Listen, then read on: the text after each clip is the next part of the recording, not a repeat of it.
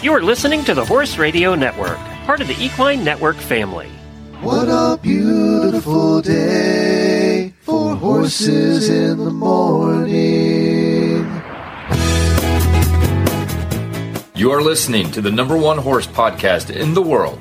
Here is your entertaining look at the horse world and the people in it.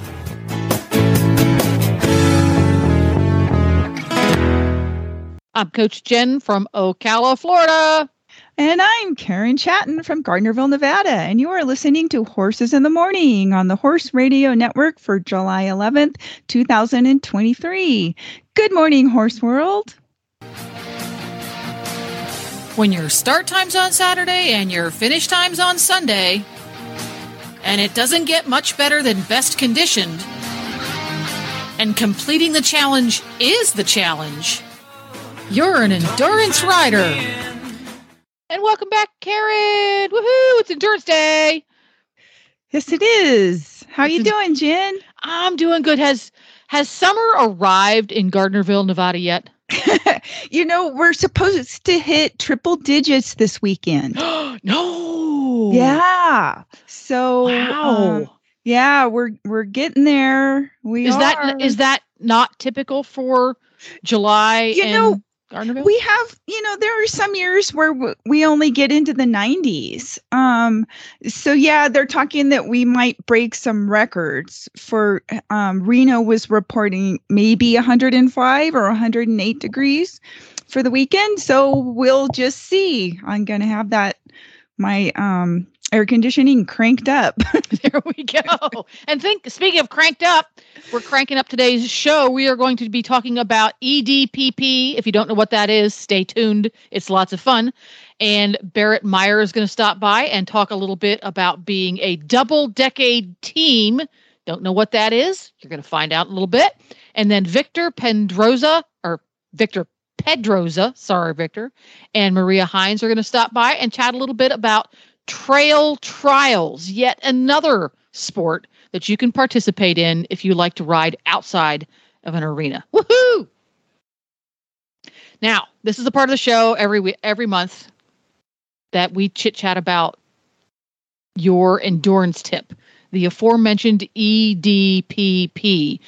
Uh, first of all, what is EDPP and what inspired you to give us this tip this month? Exactly. This is a term that was coined by Dr. Jamie Kerr, who has been a long time uh, veterinarian in the West region and also a head vet at Tevis for years. And what it stands for, EDPP, is eating, drinking, peeing, and pooping. So those are things you want your horse to be doing. And that's kind of how you can you know keep an eye on him make sure everything's working right Uh, This you is know this is the working man's vital signs. exactly for your horse and this applies to any horse not just an endurance horse but you know any other discipline or sport or just even um a, a pasture ornament you That's hey, that's a need to- discipline. Pasture ornament. There's That's some horses who are really, really good at it. Exactly. I know. And so it's very important. They need to be eating and drinking and peeing and pooping. Those are all super important. And so one of the things that that Dr. Kerr has talked about, and we interviewed him, gosh, it's been a few years, um, and had him on the show and explain it. And one of the things with the drinking that that's important to know is to count your swallows when your horse when you watch them put their head into the water bucket or trough and drink it, it you know how many swallows does it take to equal say a gallon of water and of course Now, it's going to vary Let me interject here. Why this is important because some people whose horse typically drinks out of a automatic waterer or a five gallon bucket, it's easy to see how much they're consuming. If your horse is drinking out of a large volume of water, uh, that's why it's important to know because you can't get you can't see down. And this is important too. I have a 16 and a half hand thoroughbred who weighs in at 1,250 pounds. He's a big guy. We Mhm. also have a 12 hand Hackney pony. the amount they consume per swallow is very, very different. N- Nigel will be as, as little Mhm. as a couple of cups. He takes teensy weensy little swallows. Uh-huh. Versus Scooter, he can have six six swallows and the bucket's empty. He's a, he's at least a core. he sucks it in. Right. I don't know how he does right. it. He's part Uh-huh. elephant. So you might think that oh, it's going to be average for a horse. It is not. You you right, should right. test it. It can vary, and that's why you do need to to notice and to pay attention and learn. y- you know, try to you know get a gauge on it. Like, okay, I know when my horse is drinking this many swallows.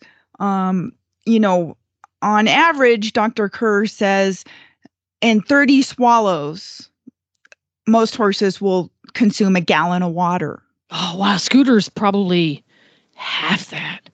Okay. I don't know uh-huh. how he does it because he's a tiny pony, but you like you said, he's he literally Right. some of it. them yes they they vary and so but it's always just good to know so you know how much your horse is taking in because like on an endurance ride a horse can really lose a lot of water in an hour um so they need to be you know replacing it and that's why you want to know um how much that they're taking back in to replenish themselves. And so these are all things that are important the edpp you know you want to make sure your horse you know is eating or at least wants to eat you know the drinking um and then making sure that they're also pooping and peeing and you're keeping an eye on on that as well. Um you know a lot of us we train our horses to um to urinate when we whistle and uh you know because they kind of know okay we're giving you the the time right now. Go ahead and and pee get it out. And you want to keep an eye on that. Make sure it's not getting too dark you know too concentrated um so that all goes back to you know how much is your how's your horse been drinking So, so if that- they if they're not consuming sufficient quantities of water, that could be a reason for the urine being overly dark. Exactly. Okay. hmm Yeah. And you don't want it to get, you know, too dark because that's an indicator, uh, of course, that they're getting dehydrated. Got it. Yeah. So for a horse in a given 24 hour period, what would be the cutoff of the amount of water he would consume that you would you would throw the red flag up, as Dr. Kerr would say?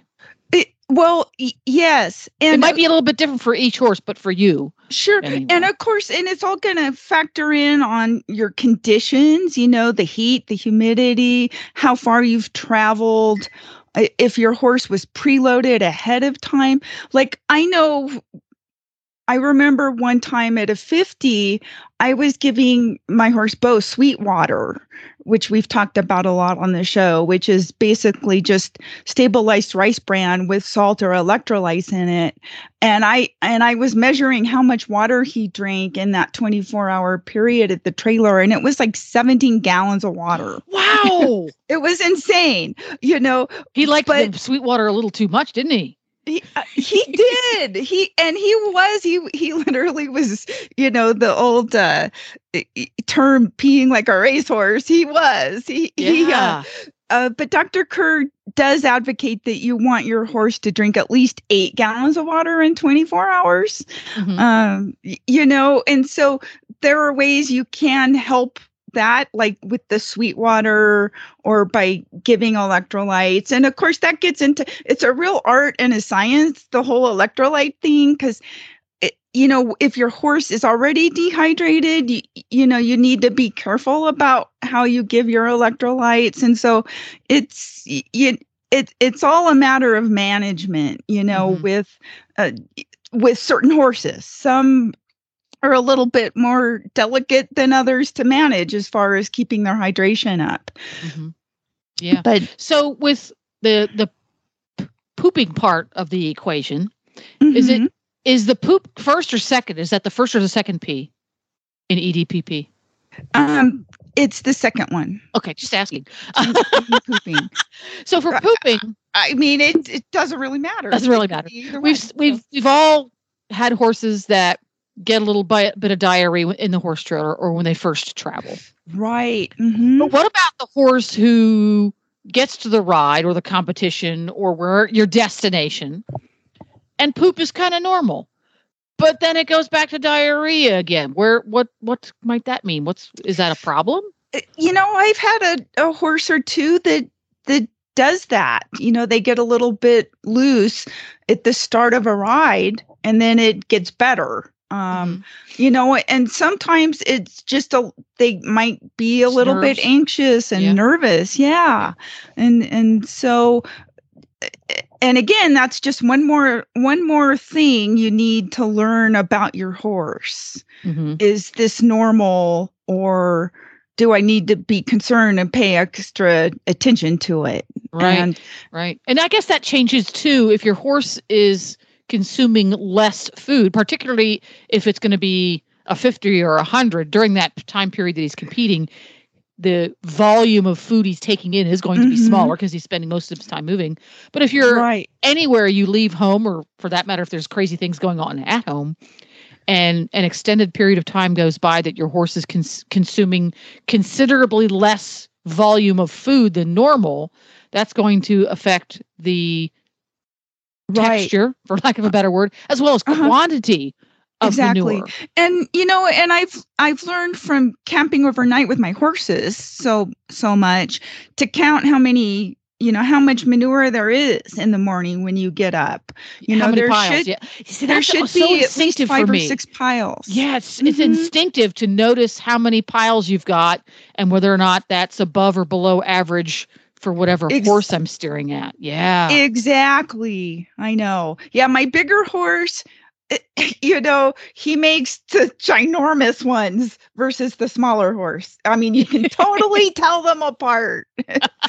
but yeah, you got, you know, it the things us endurance riders pay attention to and notice, you know, every little thing, how much our horses, you know, eat, drink, pee, and poop. It's and super that's har- important. that's harder if you don't take care of your own horse. Right. If you if you board your horses, these things might be hard to say, "Oh, that's normal, that's not normal." So, at the very least, quiz the person at the barn who would be most tuned into that. For example, the person who cleans your horse's stall uh-huh.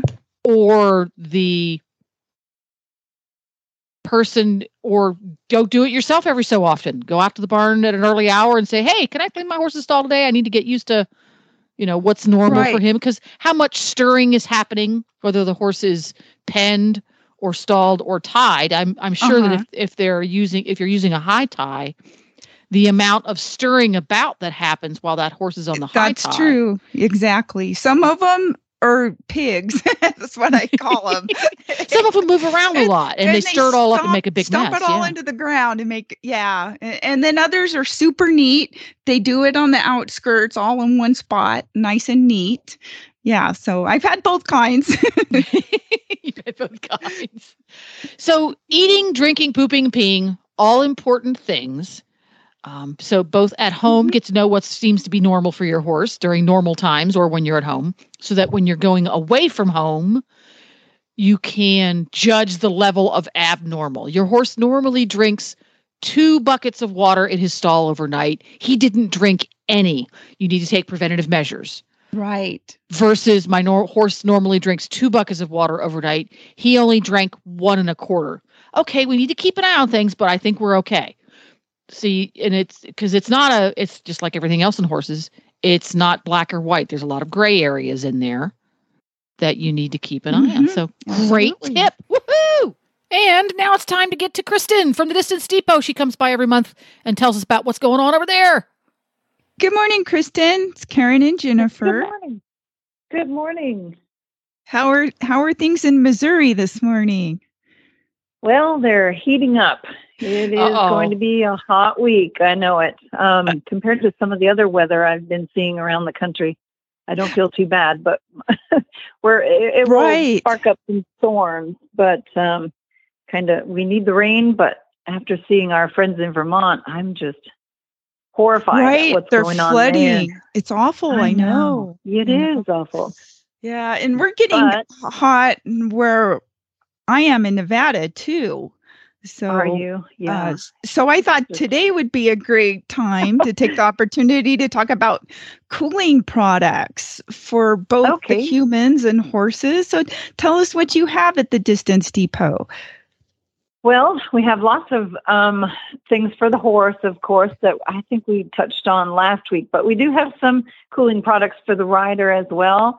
We have um, cool mesh gloves, um, some by Area, and Kerrits.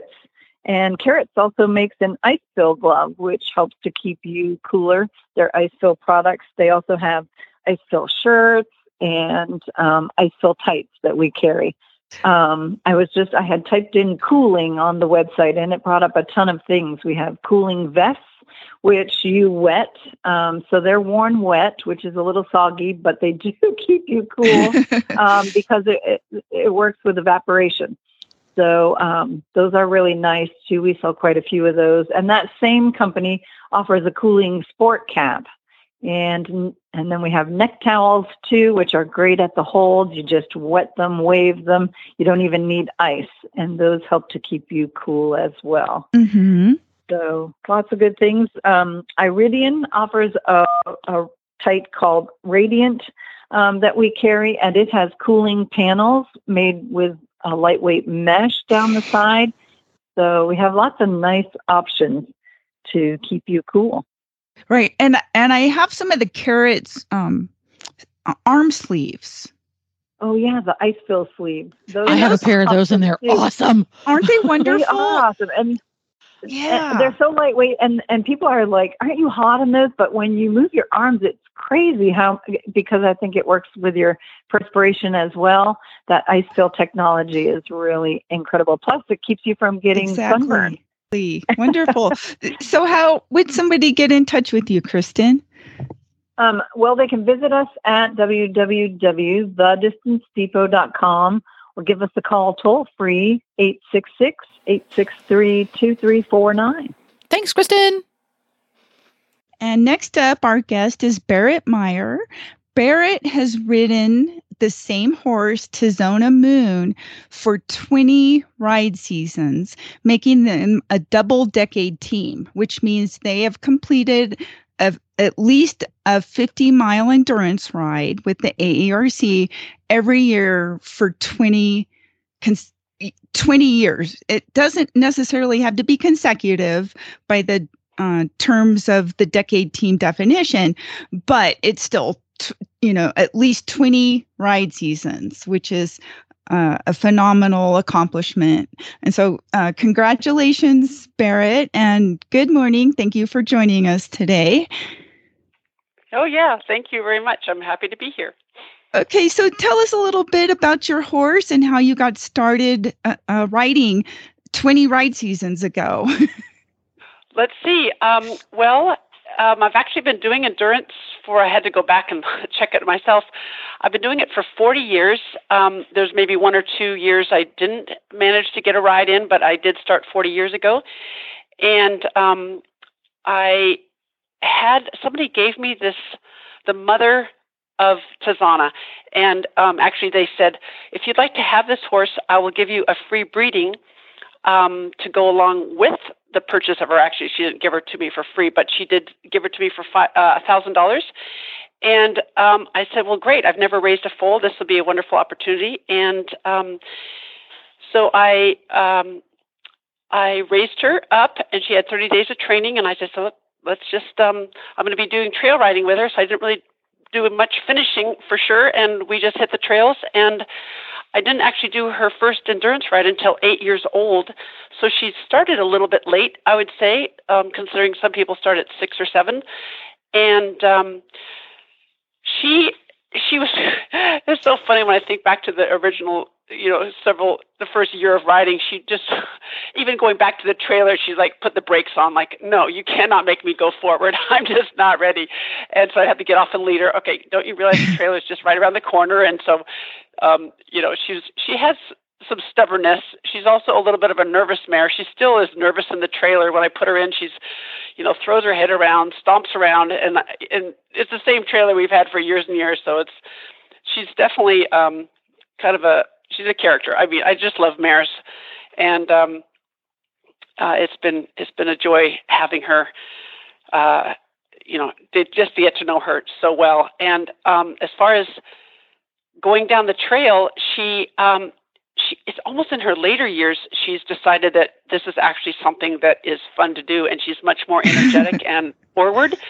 Because a lot of times, um, if I was the one in a group going down the trail, she'd, if she was the one in front, she'd sort of slow the whole train down. And I'm like, oh, come on, this is, uh, we've got to do our turn. We've got to at least, you know, get out and lead the lead the rest Uh-huh. of the pack. And she's like, oh, well, you know, that's fine and dandy. I'll just, you know, poke along at my own pace. So, um, yeah, I've, um, I'm, I'm really fortunate to live in an area where I can get to trails fairly easily. We've got, um, I live in uh, Humboldt County, California, um, up in Eureka, and we've got um, beaches to ride on. We've got redwoods. We've got um, uh, several different national parks nearby. So it's you know getting out to train her has been um, not too difficult as far as time time goes. And in that 20 years I've had her, it's actually she's done 20 consecutive years. She's never been Okay. off one year. hmm And um, there was actually a year where I thought I might breed her.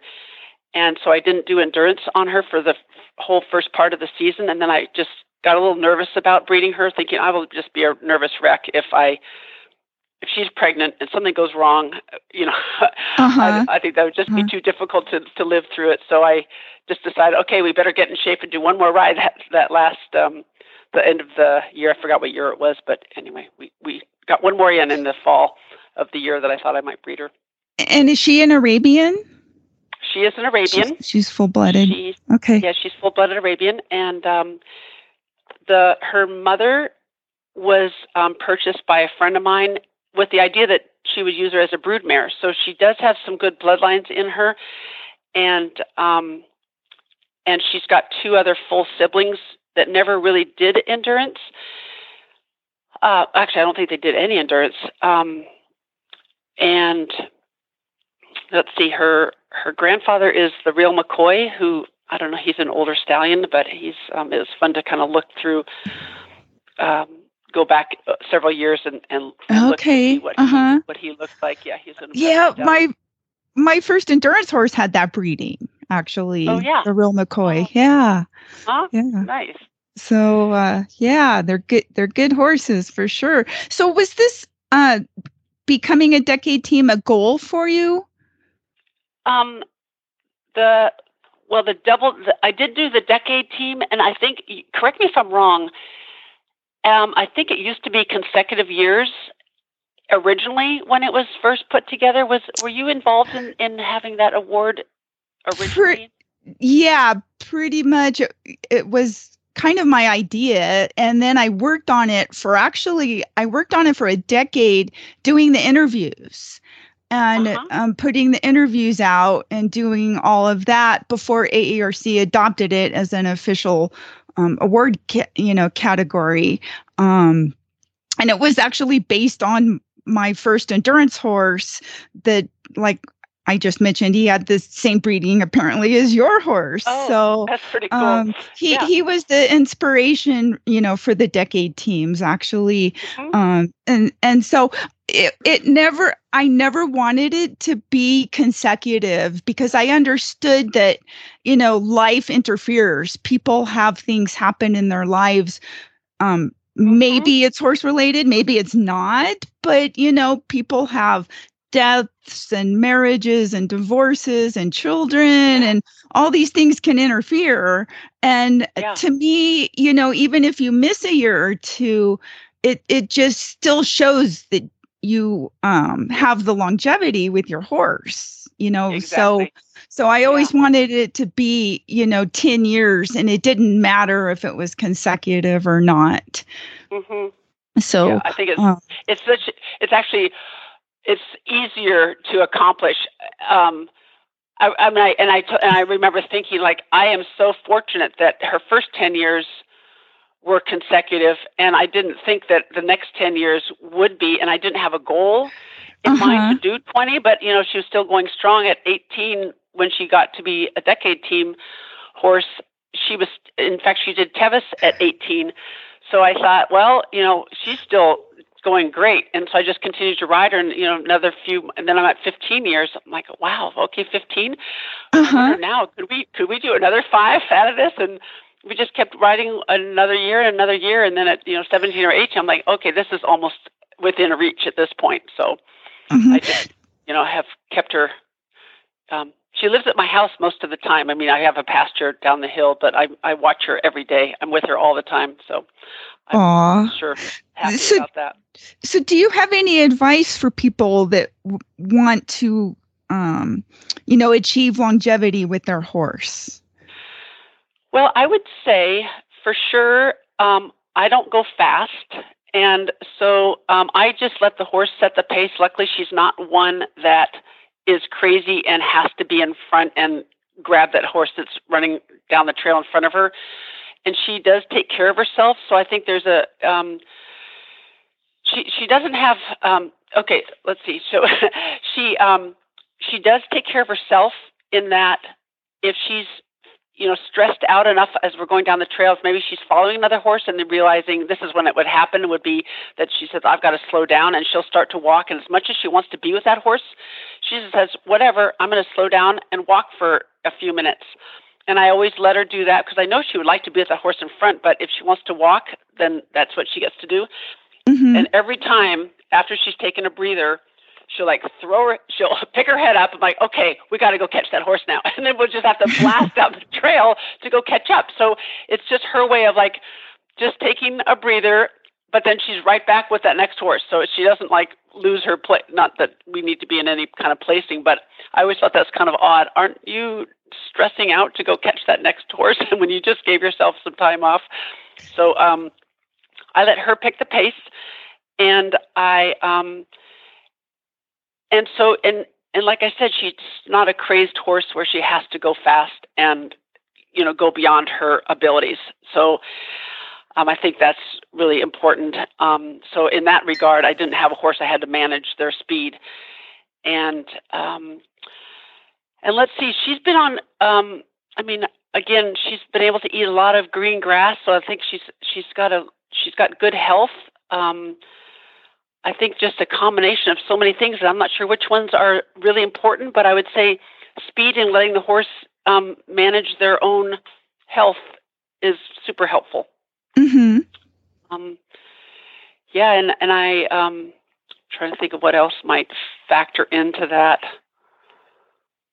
Yeah, I'm just I'm a pretty relaxed person, so um, I uh, don't get too you know jacked up and nervous and Right, get right. the horse Mhm. nervous as well. So I've just and, and actually when she was young, she was like I said before, she's a kind of a nervous horse, and I remember the first couple times I had to put a saddle on her at an endurance ride tied to the trailer. I had two other.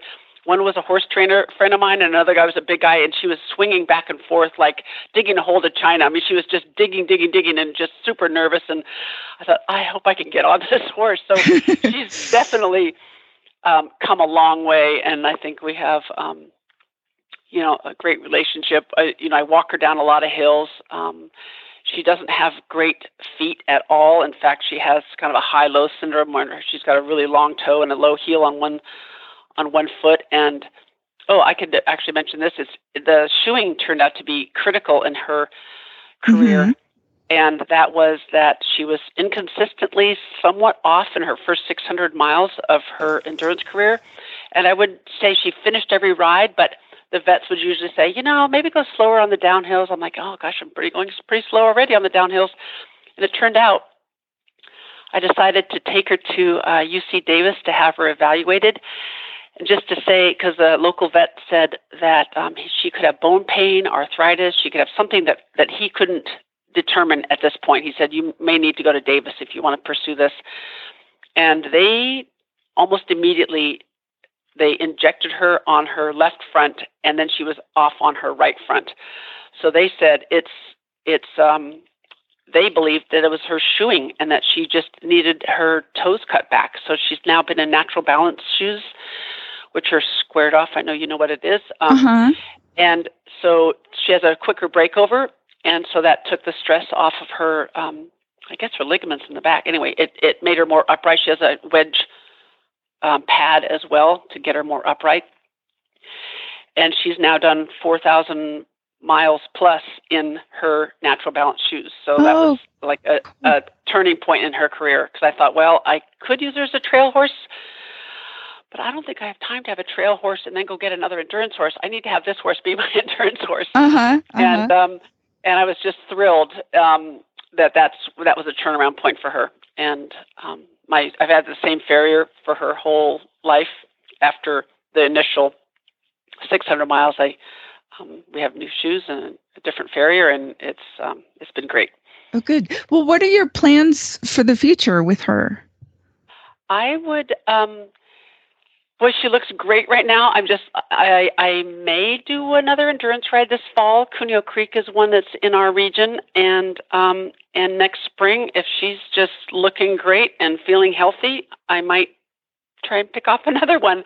The ride that I did um, when she did get her 20 year um, mark was uh, a local ride that she knows the trails really well. It's called Chalk Rock, and it's Uh-huh. on a, a private ranch up here where we live. And because I think it's helpful that she knows the trails, she knows where she can go a little faster or where I get off and walk, and it's pretty hilly. So I do walk her up the hills and I lead her down the hills. So I'm fortunate that I can get off and help her out that way. Um, so I we'll just see. We'll see if she's looks good and feels good. I have now that we've hit 20 years. I feel it's almost like the pressure is off. Okay, we did it. now if, if now the rest will just be for fun. If, right, um, right. Yeah. I know it's quite an accomplishment. Um, it- and I get it, it. It's kind of bittersweet at the same time, y- y- you know, because you know she's she's nearing the end of her career, which has been incredible. But at the same time, you know, you're sitting there, you know, looking towards the future. And so, do you have a new endur- endurance horse coming along? I I do have another endurance horse that I bought two and a half years ago, and um, he's been a little bit of a challenge. Um, and he's a big bruiser of a horse, Uh huh. and uh, he's a half Arab, and he's a a quarter um, Hanoverian actually. And um, so I've been working with him, and, and he's he's he's been fun to ride once we get down the trail. Um, so that's um, so he's the one I've been doing most of my rides on in the last couple of years. Oh, And I okay. just um, keep her for that that special that special ride, one more ride. Well, So- I want to thank you again for joining us and wish you congratulations on your accomplishment. 20 years on the same horse, doing 50 miles and up. That's a remarkable accomplishment. Thank you very much. Some people don't think horses and people communicate. We call those people not horse people. Not horse people don't know you and your horse share a unique bond, or that your horse knows you know they like your dogs. But not so much the barking. At Sentinel Horse Nutrition, we don't knock not horse people. We're too busy focusing on horse people's horses. With extruded nugget feeds for exceptional nutrition and formulas for every need, our wide choice of feeds makes it easy to find the fit for your horse's health. Find theirs at feedsentinel.com. And we have two guests coming up. And we are going to be talking about trail trials this morning. We have Victor Pedroza, who is the Trail Trials Chairman in California, and Maria Hines, who is the Region 4 Chairperson. So, w- welcome this morning, Victor and Maria. Thank you. Good- Nice to be here. Okay, nice so to let's meet you too. Good morning to you. Let's start with Victor. Can you give us a brief overview uh, and describe for our listeners what trail trials are? Uh, Trail Trials, it's a it's a program that was started. Oh gosh, a while back. I'll let Maria give you the, the details on that. But uh, the Trail Trials, we do we set trails in an open environment like the foothills or the high Sierras. Uh, we have obstacles set up along the trail with individual judges who read uh, read you the instructions as to how to execute an obstacle, and then you're judged on you, how you and your horse execute that obstacle based on those instructions.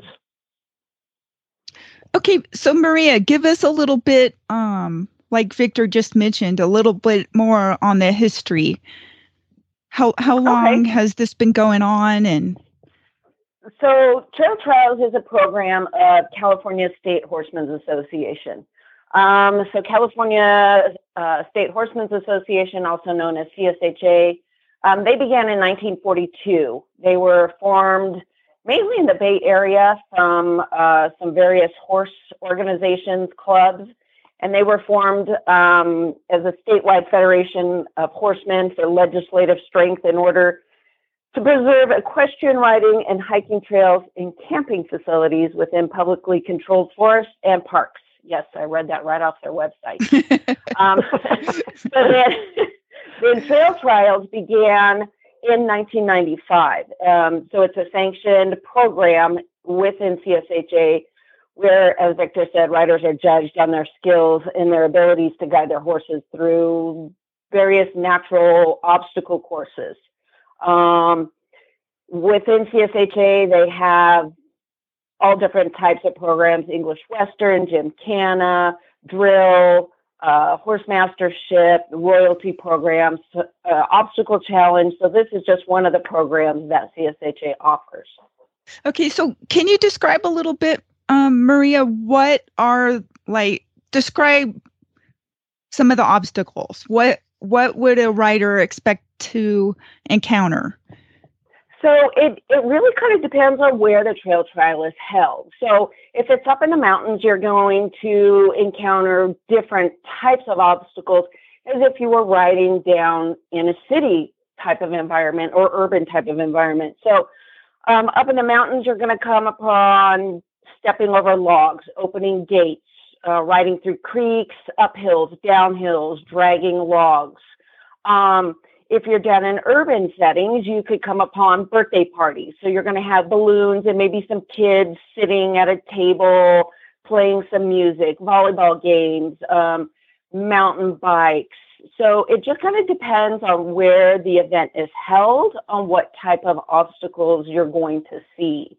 Um, but they're, they're, most of the obstacles are just what you see in the environment and then the ride manager that's putting on the ride will kind of manipulate things. They'll maybe put some extra logs in place for you to step over or they'll hang a bag up in a tree that you're supposed to raise up to keep away from the bears different types of things like that. Oh okay. And uh, victor what kind of divisions are there or you know how do you um you know group your riders as far as like their experience levels go? Yeah currently currently we have three divisions novice intermediate and advanced. Uh, we have and within those divisions we have juniors adults and seniors. So juniors would be 17 and under adults would be 18 to 59 and seniors uh, like me the old guys would be uh, over 60 plus and I tell you what, that 60 plus group is growing and growing and growing. right. I know a lot of the gals from from my area I know go over and do trail trials and uh, they're always posting all the nice awards and belt buckles and things that they win. yeah, yeah, we tend to give out some pretty decent awards and you know mainly mainly buckles, but you know we have uh, you know, uh, just a variety of stuff. We have a lot of a lot of people that are pretty handy and artistic, and you know, cut glass, stained glass windows, kind of stuff, uh, ornaments, uh, the buckles, you know, artwork, photographs. Uh, you know, I uh, I do a hand braided set of reins every now and then for some you know special events. So just lots and lots of good prizes. Oh, nice! And um, it's relatively inexpensive. I mean, if you know, uh-huh. competitive riders, uh, competitive riders are fifty dollars a day. Schooling riders are twenty five and then if you just want a companion ride and not compete, you know, that's $15 a day plus the, uh, plus the state uh, drug fees. Okay. So how does it work? Like describe, uh, you, you know, how it, how it works. Like say somebody new shows up to a trail trials, what can they expect as far as do they all go out in a group or they go one at a time? Uh, go ahead, Maria. I'll let you cover that one. Okay. Um, so the great thing with Trail Trials is it's very group friendly and family friendly. So you have a group up to five people and you go for a trail ride. And then along the trail, there will be a sign that usually says whoa or number one or two, depending on, you know, what obstacle you're at. And then one at a time, you ride up to the obstacle judge. They read you what they want you to do. And then once you're like set, they say, okay, go ahead. And then you individually, you'll ride through. She'll judge you. Then the next person will come through. You wait on the other side. Once everyone is done with that obstacle, then you continue on your trail ride. Um, if you're a new person, um, we will usually stick you in a time frame where there is an opening and hopefully somebody that will kind of mentor you through. Most of the people are very helpful and are, and are very happy to mentor new members that come through. Mm-hmm. Um, it just kind of the thing is is that you also, you have to depend on your horses getting along and people getting along. So sometimes you can get into a group that you might not just click with, but at the next event you go to, you could get put into a different group and you might find some lifelong companions there. Um, if you come as a group of two or three, then we'll put you in your own group and then you may have another two that jump in there with you and ride together. Okay, and how long are the courses overall? Like, are they? You So, know, so of course, it, it just depends on the trails that each ride manager finds. mhm. I'm going to say generally a Saturday is about a five, maybe maybe four to five or six miles long. Sunday's usually shorter, so you're going to get about a three to four mile ride. Okay, and how many how many obstacles in that? Usually on Saturdays we do 10 and Sunday rides we do 8 because we know people want to get home. Like you said, we have people coming from Nevada. We have people coming from the the Northern California or Southern California area. We know everybody wants to get home on Sunday, get their trailers unpacked and get ready for the work week. Okay, Yeah, typically, typically we ride about you know uh, sit about four hour, four or five hours on the trail. You know, anything more than that, it's too long a day. Uh, so we try to we try to adjust the the the, the, the daily trails to accommodate that that hour hour you know hour parameter. So uh, we don't spend a whole lot of time out there. It's a lot of fun being out there, but it's still you know you want you don't want to make a long day of it. right. And then after you're done, um, do you have an awards or dinner? Yeah, we do. We st- we uh, typically on Saturday we'll have a group, you know, a group meal like a potluck or just a barbecue where everybody comes together. We, we'll tally up all, tally up all the scores, post them, and then then we'll give out awards based on all the other all the categories that we the three categories that I mentioned. Okay, so do either of you have any advice for a newbie that wants to do some training with their horse so they get a little bit of preparation done ahead of time before their first trail trials? What would you suggest they do? Just I'll tell you what, the I think one of the most important things that I that I found is uh, find a clinic someplace. We have clinics, uh, a couple clinics a year, one in Northern California, and then one here in Central Valley, and then another a couple clinics about down south in the Riverside the Riverside area. But find a clinic to go to and learn from the people that have done it before you, uh, and then once you get that done, you know, expose your horse and your rider, you and your horse, to as many different uh, environments as possible trucks, cars, bikes, people walking, balloons, crossing over water, those kinds of things. Just practice, practice, practice. Okay, okay. And maybe dragging something or Yeah, uh, drag, yeah, drag poles. you know, uh, Uh-huh. stick rope, ropes and buckets in trees and pull them up, those kind of things. Uh, Maria, what do you suggest? Um, just as Victor said, uh, desensitizing your horse just to all kinds of things. Drape things on them, wrap uh, wrap ropes, you know, soft cotton ropes. Just loop it sort of around their leg. Let them get used to just things being around their legs.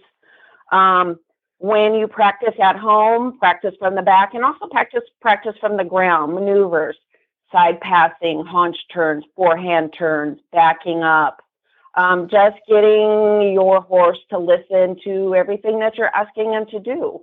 mhm. Um, leading, sending your horse, um, attending a clinic is great. You can also contact uh, the region chairperson for where you are located, and they can usually connect you with experienced riders who are frequently willing to do a trail ride with you and just show you different things along the trail that you can try and practice. Um, don't avoid don't avoid the stuff that scares your horse. experience experience in it. exactly. Exactly. Okay, and, so- Karen, once once once you start doing trail trials and you're riding down a trail, uh, you'll start seeing obstacles everywhere. You know, uh-huh. and uh, you'll see. Well, you know, I could just side pass this big log here, or I could step over those rocks, or you know, need to. I, I could cross that water. Those kinds of things, and yeah, once you start doing them, you'll start seeing them, and then you'll you'll you'll start practicing. But just again, like I said, practice, practice, practice. Get, you know, get your horse used to just about anything. Okay, that makes good sense. So, um, do you guys have a website or social media um, page for pe- people to go to to learn more? Yes, our calendar is posted on the web, www.trailtrials.com and that'll that'll take you to our um, to our, our event calendar, and then uh, www.californiastatehorsemen's.org will take you to our main uh, tr- uh, California State Horsemen's website, and that from there you can pick up lots of information. On the Trail Trials website, uh, it lists all the events and the entry forms and all the all the details about a specific ride. Okay, and you have events year round, I assume, since you're in California. Oh, we start not, we start our, our but not go ahead go ahead go ahead Maria. Not necessarily. Um, we definitely take time off in California because it does rain here, like it did last year. Um, so, you, our our state championship event is usually at the end of September. Then from September until probably March, February, March, we kind of take a break through the holidays. Okay. Okay. Um, and then events generally down in Southern California will kind of start picking up around February, March, and then it'll slowly move its way up um, to the to the central and and northern region. Um, we also do have a Facebook page. It's California Trail Trials, and we generally post all of our upcoming events, um, little teasers of awards that we're giving or pictures of the location. So that's also a good social media uh, contact. Oh, okay. Well, and thanks Karen, you. What, what, Karen, if I may add, just add one more thing. Mm-hmm. Uh, one of the, one of the things that I've done as state chairman is I I, I do have a personal uh, um, um uh, Facebook uh, link, uh, chairmanstips.com, or actually w what is it? It's the chairman's tips on Facebook. That's what it's called. Uh, and, okay. and there, Maria and I have done videos of some of the obstacles that we do, and tips on you know tips on how to do them. Kind of okay. So we try okay. we, we try to do that a lot. We try to do as much as we can, but you know, so if you have a question about something, send send a message, and then we, we can try to post something for you. Okay, well that's worth checking out because I think doing trail trials is a great way to you know have a well-rounded horse. Correct. It, it really is, and I'll tell you, just in closing, one of the things that I, I, I found about about trail trials is that I came from sorting and pinning and you know the fast events.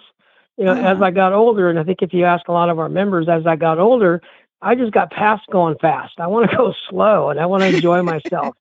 And uh-huh. you know, and you know, I don't I don't bounce like I used to, so I don't want to fall off.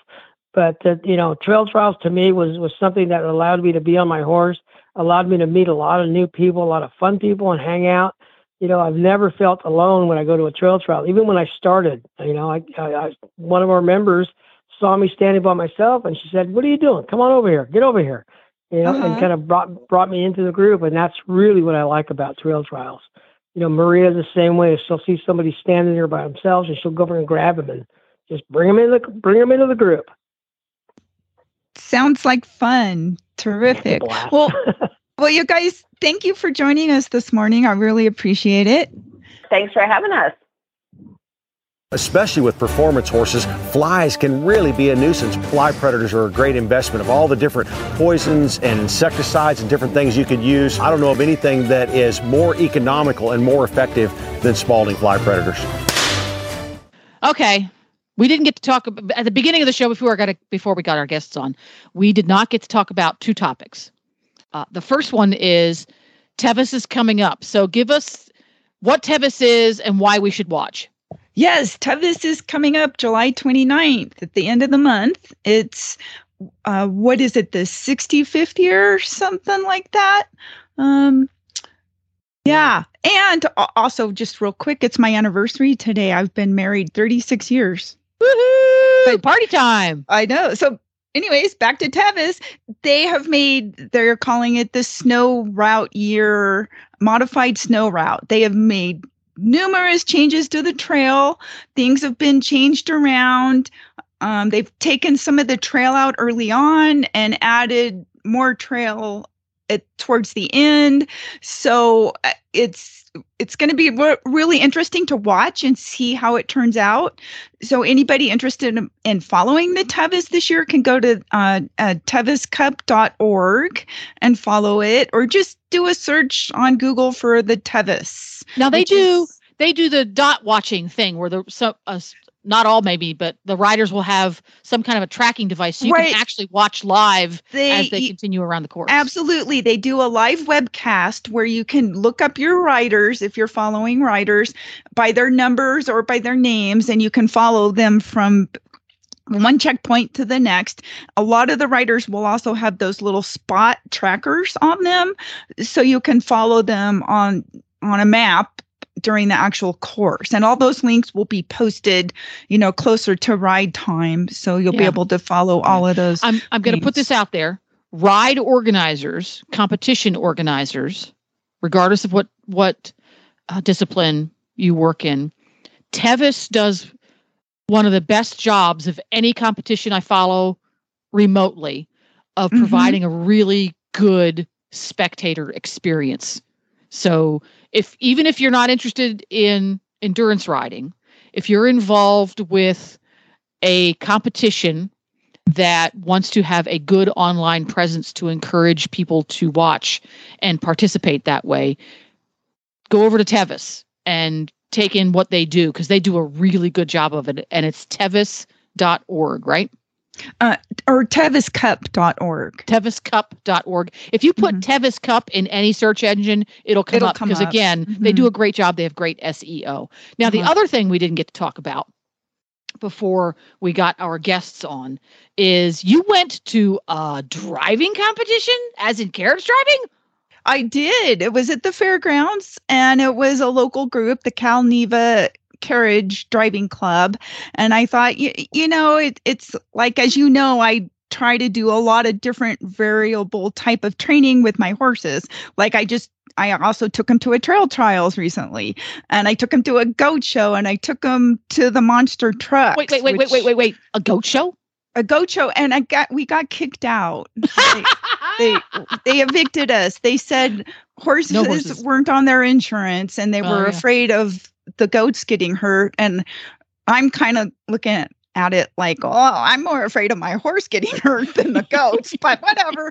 You know, I mean, my in my experience the goats are pretty durable, but okay, I understand. Well, my, you know, my horses are just fine around goats. They're fine. So, but in either case, I did go there to see a friend that was judging, and so um, we we left when we were asked. But and then the next week was the carriage driving show, so it's only a mile from my house. So we rode the horses up there, and got to watch um, some of the different classes and it's just those horses are so cool. The little mini horses and the the ponies and the draft horses. I mean it's just so cool to watch them all go out there and do their thing. It's just, it, it, it's really neat and it's good experience for my horses. Of course, they've been to plenty of events where we've been riding on the trail with like the NEDA group, the Nevada Endurance Driving Association. So my horses are used to carriages and carts and chariots and mules and minis,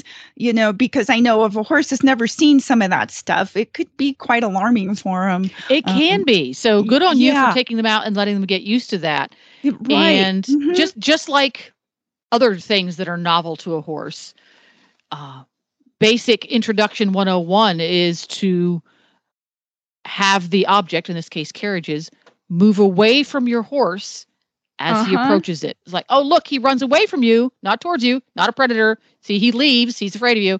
And uh-huh. it's amazing to me how quickly horses who were previously intimidated by carriages and carts get used to them.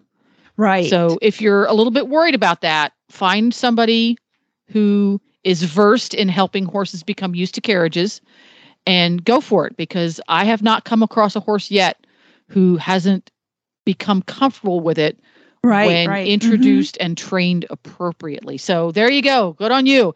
And last thing we're going to do today is wrap up the show. Remind everybody when you're here. You are here the The second, Tuesday. Tuesday. Is that right? 2nd Uh-huh. Tuesday of the month. And where can people appropriately stalk you online? Um, NV Endurance Rider. NV as in Nevada, NV Endurance Rider. Uh-huh. And where can folks find out more about endurance riding? AERC.org, and you can go there and look up rides by state or region. And, uh, you know, if you're not ready to ride yet, go volunteer. All the ride managers appreciate volunteers. Yeah, and they always feed you good food. So there's that. Yeah. Endurance ri- endurance riders work really hard and they suffer a lot. They have lots of adventures.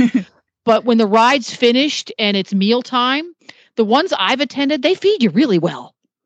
They do. I know. And and the local rides often have the taco truck. So that's really nice. And by the way, it's the 67th Tevis on July 67. 29th this year.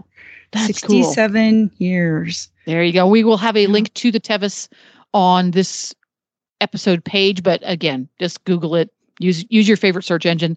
We will be back again tomorrow with more horses in the morning. I believe Glenn and Jamie are going to be here tomorrow, so it'll be fun for all. Until next month, we'll see you then.